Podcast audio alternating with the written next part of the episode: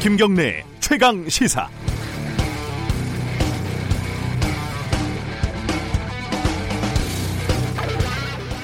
2년 전 저 멀리 남대서양에서 침몰한 스텔라 데이지호의 항해 기록 저장 장치, 일명 블랙박스가 회수됐습니다.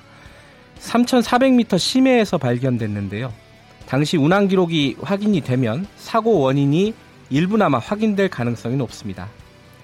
사고가 발생한 2017년 3월 31일은 박근혜 전 대통령의 탄핵 직후 대선 전국이 펼쳐졌던 급박한 시기였습니다. 한국인 8명을 포함한 선원 22명이 실종됐고 실종자 가족들이 사고 해역 수색을 요구하면서 장기간 노숙 농성까지 했지만 큰 사회적인 관심을 받지는 못했습니다. 제 얘기를 해보면요. 당시 후배 기자가 이 사건을 지속적으로 취재하고 싶다고 팀장인 저에게 수차례 건의를 했습니다. 하지만 저는 기사 한 꼭지 쓰는 걸로 면피를 했고 흔히들 말하는 더 중요한 일에 매달렸습니다. 그 망망대에 수색을 하자는 게 현실적으로 가능한 일이냐. 가족들은 억울하겠지만 어쩔 수 없는 것은 어쩔 수 없다. 이게 솔직한 제 속마음이었을 겁니다. 무엇이 중요하고 무엇이 중요하지 않은지 저의 알량한 판단은 여지없이 틀렸습니다. 생명보다 그리고 사람보다 중요한 것은 없다는 사실. 실종자 가족들에게 그리고 후배 기자에게 부끄럽습니다. 2월 19일 화요일 김경래의 최강 시사 시작합니다.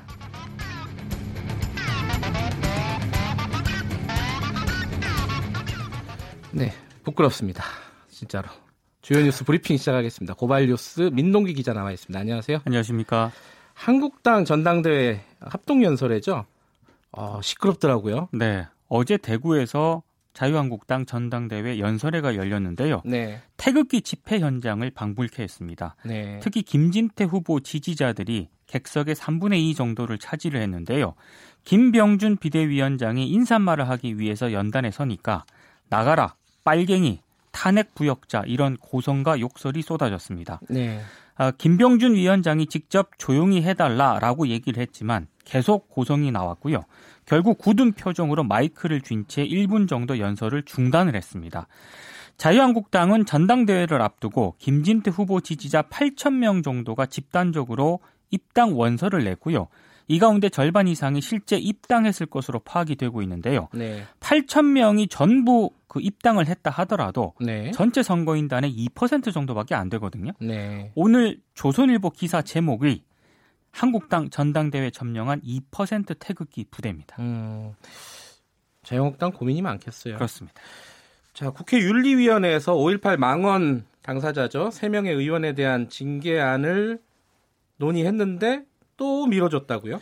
어제 이제 징계안을 처리할지 여부를 결정을 하지 못했습니다. 네. 망원 열흘 만에 늑장 논의를 해놓고서도 이마저도 결론을 내리지 못했는데요. 네. 다음 달 7일 전체 회의를 열기로 했지만 지금 자유한국당 같은 경우에는 더불어민주당 서영교 그리고 무소속 손혜원 의원 징계안까지 함께 처리를 해야 한다 음. 이렇게 주장을 하고 있기 때문에 네. 처리 가능성은 굉장히 낮은 그런 상황이고요. 네. 징계안에 대한 본격적인 심사가 이루어지기 전인 안건 상정에서조차 자유한국당이 지금 버티면서 네. 오는 28일 간사회의도 불발로 끝날 가능성이 큰 상황입니다. 네. 이렇게 되면 5.18 망언에 대한 국회의 징계는 징계안 자체가 폐기될 가능성도 높습니다. 이게 아마 여론의 향배에 따라서 어, 어떤 각 당의 대응이 달라지지 않을까라는 생각이 들어요. 네. 문재인 대통령이 5.18 망언 관련된 어, 발언을 했죠. 어제 수석 보좌관 회의에서 직접 언급을 했는데요. 네. 아, 지금 국회와 정치권 일각에서 5.18 민주화 운동을 폭동이라거나 북한군이 난파됐다는 등의 주장을 하며 왜곡 폄훼하는 것은 우리 민주화 역사와 헌법 정신을 부정하는 것이라고 비판을 했습니다. 네. 표현의 자유와 관용이 민주주의를 파괴하거나 침해하는 주장과 행동에까지 허용될 수 없다고 되어 있는데요. 네. 아, 이런 뭐 색깔론이라든가 지역주의로 편을 가르고 혐오를 불러일으켜서 정치적 이익을 얻으려고 하는 행태에 대해서는 국민들께서 단호하게 거부해 주시기 바란다. 이렇게 얘기를 했습니다. 대통령 발언의 톤이 굉장히 높았어요. 그렇습니다. 문재인 대통령이 또고 어, 김용균 씨 유가족들을 만났다고요? 사고 발생 이후에 69일 만인데요. 네. 모든 국민이 마음 아파했을 것이지만 자식 잃은 부모의 아픔을 다 헤아릴 수는 없을 것이다. 이렇게 얘기를 했고 네. 다행히 대책위와 당정이 좋은 합의를 끌어내 다행이다 이렇게 얘기를 했습니다. 면담 후에 문재인 대통령이 비정규직의 정규직 전환에도 속도를 내겠다면서 대책위와의 합의 사항을 당이 끝까지 챙겨달라고 당부를 했는데요. 네. 고 김영균 씨 유가족이 면담 이후에 기자회견을 가졌거든요. 네. 특히 언론의 후속 취재를 당, 당부를 한 것이 눈길을 끌었습니다. 네. 어머니 김미숙 씨가 기자들을 향해서 항고비를 넘기긴 했지만 아직 진상 규명과 책임자 처벌은 갈 길이 멀다. 언론이 음. 도와줬으면 좋겠다. 이렇게 네. 얘기를 했고요.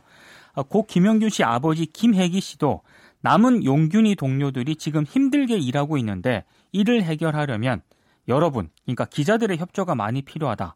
함께 힘 모아 좋은 사회 되도록 노력해주면 고맙겠다. 이렇게 얘기를 했거든요. 네. 그래서 제가 오늘 발행된 아침 신문을 쭉 봤는데 네. 생각보다 기사가 많이 없었습니다. 아 그래요? 그렇습니다. 이게 언론의 역할을 이렇게 기대하는 사람이 있다는 것 자체가 되게 고마운 일이거든요. 그렇습니다. 요즘으로 보면은 네. 좀더 노력을 해야 될 것 같아요. 네. 자, 아까 제가 오프닝에서 얘기를 했는데 2년 전에 침몰한 스텔라 데이지호 어, 블랙박스가 회수가 됐지요. 사고가 난 지 2년 만이긴 한데요. 이게 수색한 지 3일 만에 회수가 됐습니다. 그래서 조금 예, 비판이 좀 제기가 되고 있습니다. 네. 다음 달 중 이 선박 사고와 관련한 데이터가 한국에 인계가 돼서 분석을 마치게 되면은요. 네. 해당 사고의 책임 소재를 가리는 근거가 될 수가 있습니다. 네. 스텔라 데이지호 가족 대책 위원회가 이렇게 빨리 침몰 선박을 찾아내고 블랙박스를 수거할 수 있었는데도 대한민국 정부는 지난 2년 동안 선례가 없어서 심해 수색을 할 수 없다는 말만 되풀이 해왔다 이렇게 비판을 했는데요. 네. 아, 스텔라 데이지호는 2017년 3월 브라질에서 철광석 26만 톤을 싣고 출발을 해서 중국으로 항해를 하고 있었는데 네. 남대서양에서 침몰했고요. 한국인 8명을 포함해서 22명이 실종이 됐습니다. 관련해서 며칠 전에 그러니까 지난주에요. 그 남아공에 가 있는 네. 김영민 PD를 한번 연결한 적이 있었거든요. 네. 그 김영, 김영민 PD가 이제 분쟁 지역이나 이런 쪽 국제 뉴스를 많이 취재를 하는 PD잖아요. 그렇죠. 굉장히 부끄럽더라고요. 아. 김영민 PD는 이제 그 뒤에 굉장히 지속적으로 네. 스텔라 데이지호와 관련된 취재를 하고 있었고 네. 어쨌든 남아공에서 어, 취재를 좀 더 마치면 다시 한번 연결했으면 좋겠다 이런 생각이 들었어요. 네. 자, 지하철 4호선의 임산부 성마다 X자로 낙서를 했다. 이거는 또 뭡니까? 이게 서울교통공사가 사태 파악에 나선 그런 상황인데요. 네. 지난 17일 밤 10시 30분경 한 페이스북 페이지에 관련 사진이 올라왔습니다. 네. 그러니까 말씀하신 것처럼 X자 표시가 다 그어져 있었다고 하는데 네. 모두 열량으로 이뤄진 이 전동차 7칸 내에서 임산부 배려석이 모두 이런 식으로 훼손이 됐습니다. 임산부 그 표시만 이렇게 X자로 한 거예요? 다 그렇게 돼 있었다는 참. 겁니다. 근데 낙서가요. 네. 이번이 처음이 아니라고 합니다. 그러니까 지난해부터 4호선 전동차 객실 내 임산부 배려석 그리고 노약자석에 지속적으로 이 같은 낙서가 발생을 했다고 하는데요. 네. 서울교통공사가 업무 방해 행위로 보고 현재 서울 지하철 경찰대에 수사를 의뢰한 그런 상태입니다. 장난으로 했다고 보기에는 의도가 너무 좀 명확하게 보이네요. 그렇습니다. 한진 그룹 한진가의 이명희 어, 전 이사장이죠 이루재단 이사장. 네. 욕설이 또 방송을 탔어요. 어제 JTBC 뉴스룸이 보도를 했는데요. 예. 녹음 파일이 공개가 됐는데 충격적입니다. 이명희 씨 집에서 필리핀 가사 도우미가 직접 녹음을 했다고 하는데 네. 2015년 초 상황이거든요. 네. 이명희 씨가 필리핀 가사 도우미가 자신의 옷을 가져다 주지 않았다는 이유로 네. 죽어라 거지 같은 X라고 소리를 질렀고요. 네. 가사 도우미가 사과를 해도 죄송하다고 해라고 고함을 치면서 윽박을 질렀습니다. 네. 무릎을 꿇으라고 지시하며 재차 욕설을 퍼붓기도 했는데요. 널 죽일 거야 라는 그런 표현과 함께 방송에 매우 부적합한 욕설도 등장을 했습니다. 예. 당시 이명희 씨 집에는 조현아 전 대한항공 부사장의 자녀까지 있었다고 하는데요. 아, 그런데도 그래요? 예 이런 욕설이 계속됐습니다. 아, 이명희 씨는 3월부터 필리핀 가사 도우미를 불법 고용한 혐의를 받고 있는데 정식 재판이 시작될 예정입니다. 이게 그, 그 문장에 삐 소리가 더 길게 들렸던 이런 어처구니 없는 어제 상황이었어요. 뉴스룸을 보신 분들은 예. 그삐 소리가 더 많았다는 걸 예. 충분히 아셨을 것 같습니다.